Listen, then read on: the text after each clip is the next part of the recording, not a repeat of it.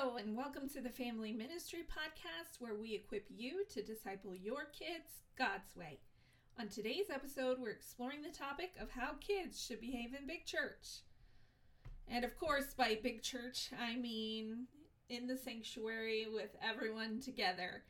Um, I think this is a big and interesting topic, um, especially at Cobblestone, because every first Sunday of the month we worship together as one big family with the kids and everybody all together. So, before I address the topic of how kids should behave in big church, I think it would be helpful to first address the why. Why should kids be in big church? Um, and we've answered this before, but in case you haven't heard it, the reason is because we're a family. We are all one big family, and Cobblestone's core value number five is that we will be a church that is focused on discipling families. One of the ways that we disciple families is by giving families opportunities to worship together. Um, the kids need us. The kids need you. They need to see you worshiping the Lord. They need to see you learning from the Bible. And we need them. The adults need the kids. We need their energy. We need their excitement. We need them to remind us not to take ourselves so seriously. Um, church should not be a segregated time, and we don't want kids to think that church is a segregated place. That um, one end of the church is only for big people and the other end is only for little people. That's kind of why we transitioned from kidmin into family ministry, is because everything that happens at church is for everybody. There's not this part for the kids and that part for the grown-ups. Um, you know, it's it's for everybody. Family ministry is for the whole family. And we don't want our kids to get the idea that they're not welcome in big church or that big church isn't for them, or even worse, the idea that worshiping God isn't for them or that God's presence isn't for them. No, we want them to be welcome. We need to remember also that the ultimate goal of church is to worship God together as a family, it's to glorify God. And when we all come together, all ages, um, all, all different types of people, and worship God together, God is glorified because God created a family. God instituted families. I think the last 200 or so years of institutionalized school in the US has kind of messed with our minds a little bit. Because we grew up in school in age segregated classrooms and our parents grew up that way and our grandparents grew up that way, I think we tend to think that way. But God, that's not something God created. I'm not saying it's wrong. But it's not something God created. That's what man created. God created families. And the institution that God designated to govern the earth is through families. So I think sometimes we approach church with a school mindset and we treat it as if there are different classrooms. And the kids go to this classroom and the adults go to this classroom because we all have to learn at our own level. But I don't think that's how God designed things. God designed families to live and grow together. Um, so, you know, when you have a family, you don't you don't have you know the teenagers eat dinner at this time and the adults eat dinner at that time. Elementary school kids eat dinner at this time and preschoolers eat dinner at that time. No, everybody all gets together at one time. We have a meal together. We fellowship together. We learn and grow together. And that is what God instituted. That's how God created human beings to learn and grow.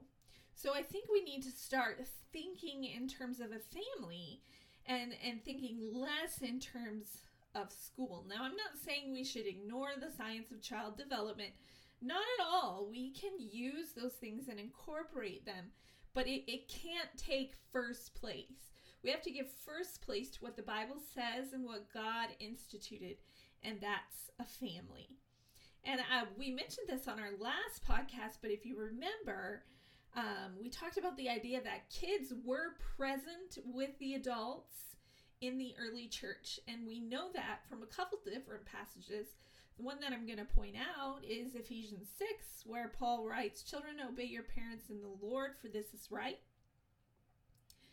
Um, that scripture right there tells us that children were present with the adults in the congregation for the reading of scripture because in chapter 5 you have him addressing husbands and wives. He's clearly talking to adults there. And then uh, chapter 6 comes along which wasn't there in the original writing. It wasn't a separate chapter. They didn't stop or pause. Right after he's talking to husbands and wives he starts talking to kids why because he knew the kids were there he knew they were there along with the husbands and wives they were within the gathering of believers and he addressed them. So we have that example right there in the early church of kids being present for the reading of the scriptures within the general congregation.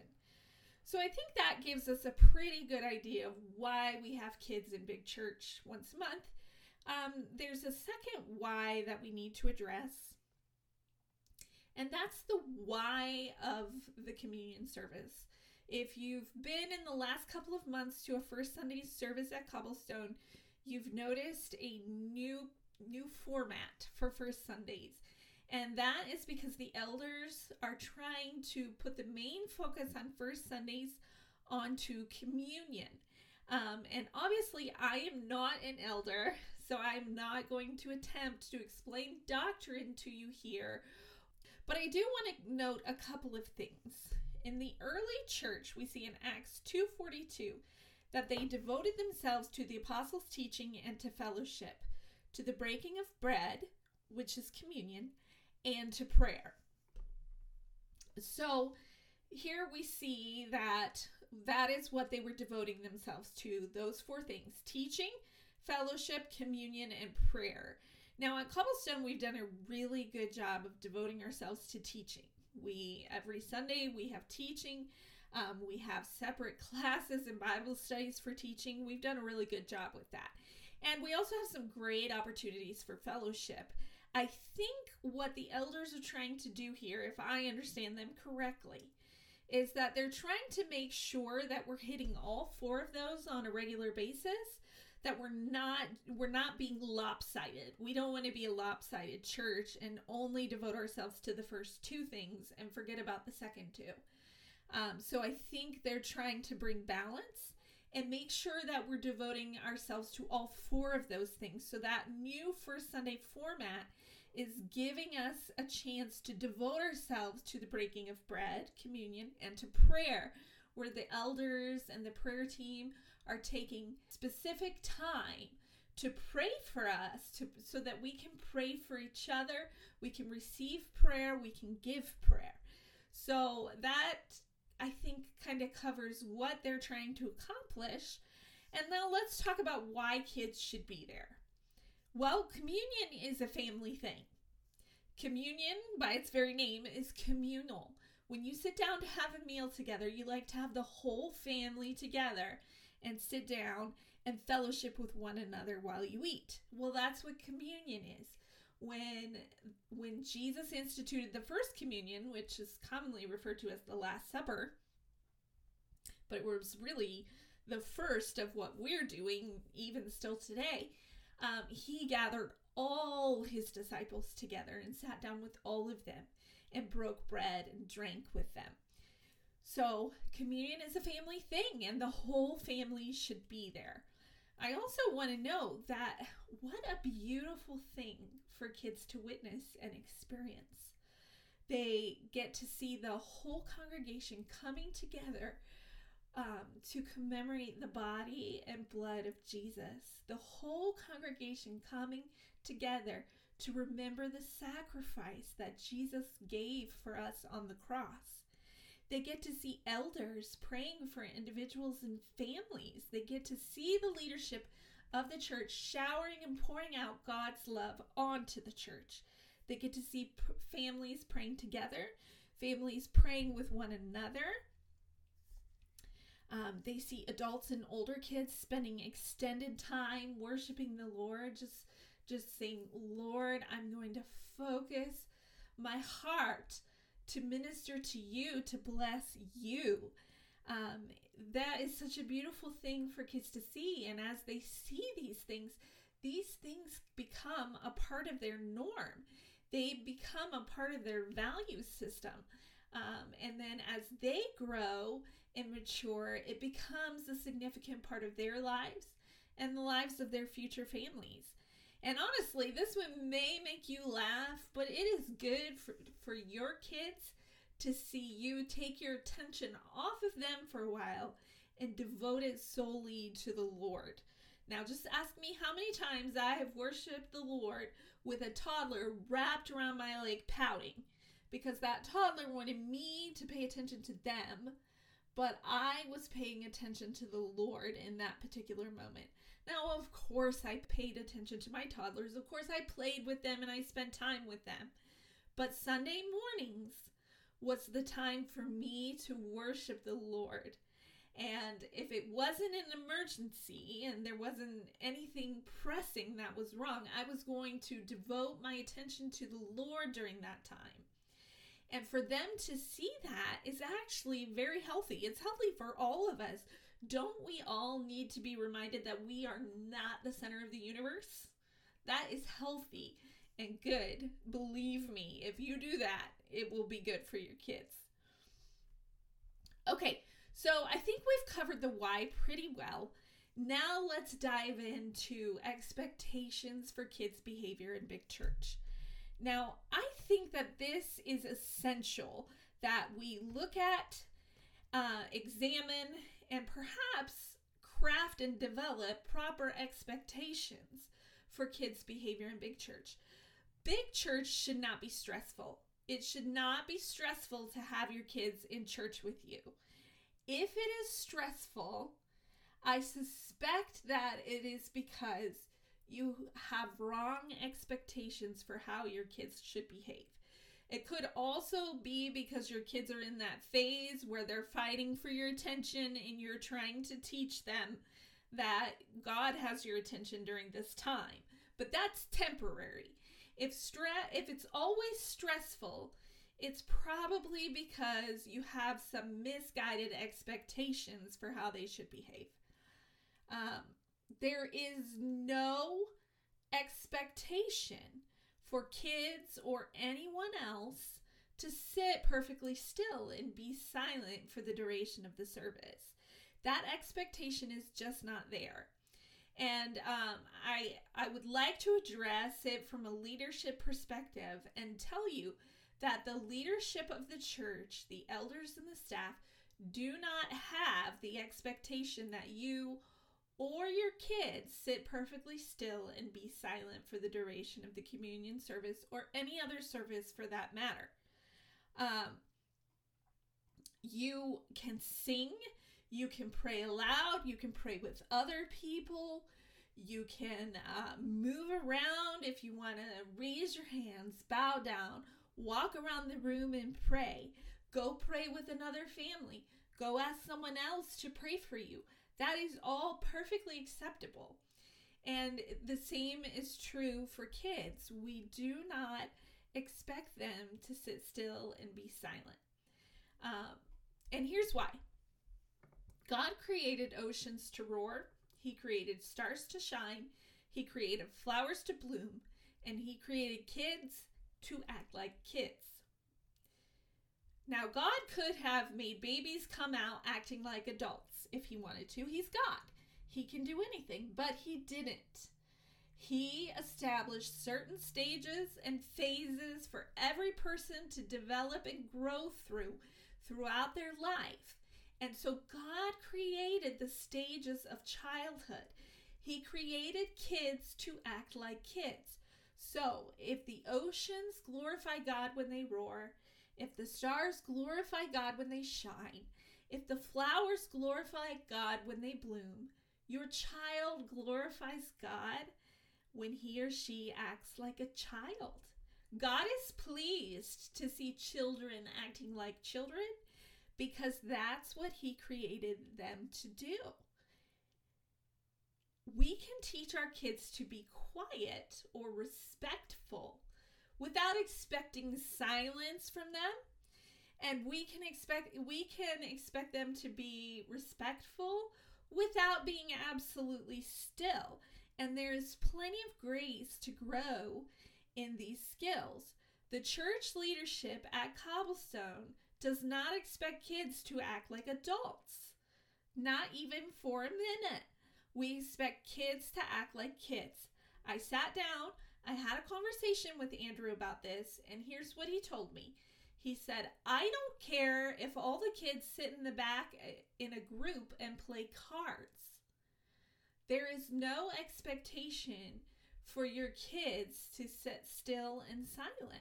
We do not expect them to act like adults. That's Andrew, one of the elders, one of the pastors. Here I am coming to you as the director of family ministry. Now, I don't usually like titles, but I'm pulling my title on this one and telling you the director of family ministry at Cobblestone Community Church is telling you that it's okay for your kids to act like kids in the service. We're going to sit down. Yes, we're going to have a conversation with them before church and say that we expect them to be respectful, but we don't expect them to be perfect or to act like adults. So, what does this look like? What does it look like to be respectful without being still and quiet? Well, it could look like sitting in the seat or on the floor, coloring with the provided coloring pages um, that we always have for you. It could look like kids whispering.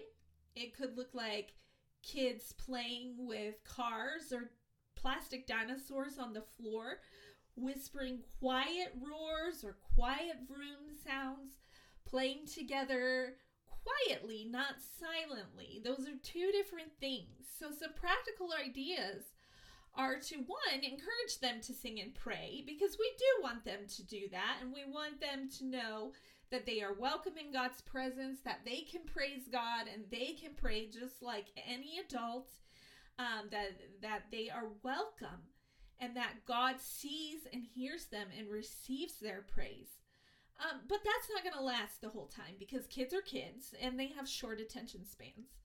So you can use the provided coloring pages and crayons. We'll always have that available for you, but not all kids like to color. Some kids want to color for a few minutes and then they're done. I encourage you to bring quiet toys from home. Now, I will say this we do expect the toys to be silent. We don't expect people to be silent, but we expect toys to be silent. Please do not bring your flashing lights, loud noises, toys. Let's choose something that doesn't make any noise and bring that to church. Puzzles, books, if your child likes to read or look at pictures. And, you know, a very practical thing to do is just sit with another family and so your kids can can quietly play together and interact with each other while the service is going on. Um, and then what happens if your child is playing with dinosaurs and they're starting out with quiet roar, roar, whispered roars? But what happens if they get excited and they let out a roar? Nothing happens except you say honey, remember, we're going to be quiet. That's it. It's okay if they make mistakes. There's grace for them to grow in this. Um, it is totally okay if your child comes back from the bathroom and runs down the hall stomping like a Tyrannosaurus Rex. Do we want them to do that every time? No. If they make a mistake and do it now and then, okay, it's fine. Just remind them that they should walk, right? We are going to remind them that they need to use their library voice instead in church instead of their playground voice. If the playground voice starts to come out, we're just going to remind them, remember library voices in big church. If they're running around, we're going to say, remember, we walk in big church. And that's it. That's all it is. It's them learning how to be respectful, and there shouldn't be any stress about it. We expect kids to make mistakes, we expect them to be active. Okay? So, let's move on to another why. When I tell you your kids can sit in the sanctuary and play and interact with their friends, you might be thinking, well, what's the point of them even being in there if they're just going to play or color or draw or read a book? Why shouldn't they be back in the West Wing where they could actually be learning something? Well, let me tell you, kids were designed to play and they were designed to learn through play. And they can learn a lot of things even while they're playing, especially while they're playing. And the reason why they're not back in the West Wing is because we can't teach them what they can learn in big church. I cannot teach them back in the West Wing what they are going to learn once a month in big church with everybody because you become their teachers. The young adults become their teachers. The youth become their teachers. The senior citizens become their teachers. The whole congregation becomes their teachers on that Sunday because they're learning that when people gather to worship that God is in their midst. Your kids have the opportunity to sit in the presence of God among all the believers on that Sunday morning. They're learning that they're welcome in God's family and in his presence. They're learning what's most important like that setting aside a Sunday to worship God is important and people of all ages and stages do it and that they should do that for the rest of their lives and that they should teach their kids to do it. They get to witness the body acting like the body. They see people fellowshipping with the Lord. They see people praying for one another. There's people confessing sin and being forgiven. They're seeing love poured out to God and love poured out onto people. And they're learning to wait on the Lord. How hard is it to wait on the Lord? We pray for something and then we have to wait for God to answer, sometimes for years and years. And it is so difficult. Well, your kids are learning that on those Sunday mornings. They're learning how to wait on the Lord, how to take time and be patient and trust Him and wait on Him. There are so many more things I could go on and on, but you don't want to listen to this podcast for the rest of the week. So I'm going to stop with that there and then talk about the next logical step. What do we do when the kids run out of steam? Because your kids you know, we expect them to act like kids and but we want them to be respectful. And that can only go on for so long before your kids are ready for a change. They need to use their bodies more. They're hungry because it's getting close to lunchtime. They're cranky because they've been being quiet for a while. When your family has been su- sufficiently ministered to, and you feel that your family has accomplished what they need to accomplish in ministering to the Lord for that Sunday morning, you are free to go. There is no end time. You do not have to sit around and wait for the end because there really won't be an end. The elders will stop praying and the worship team will stop leading worship when the people are gone. So there's no there's not going to be okay, we're finished, you're dismissed. And no one's going to think anything of you if you leave earlier than other people.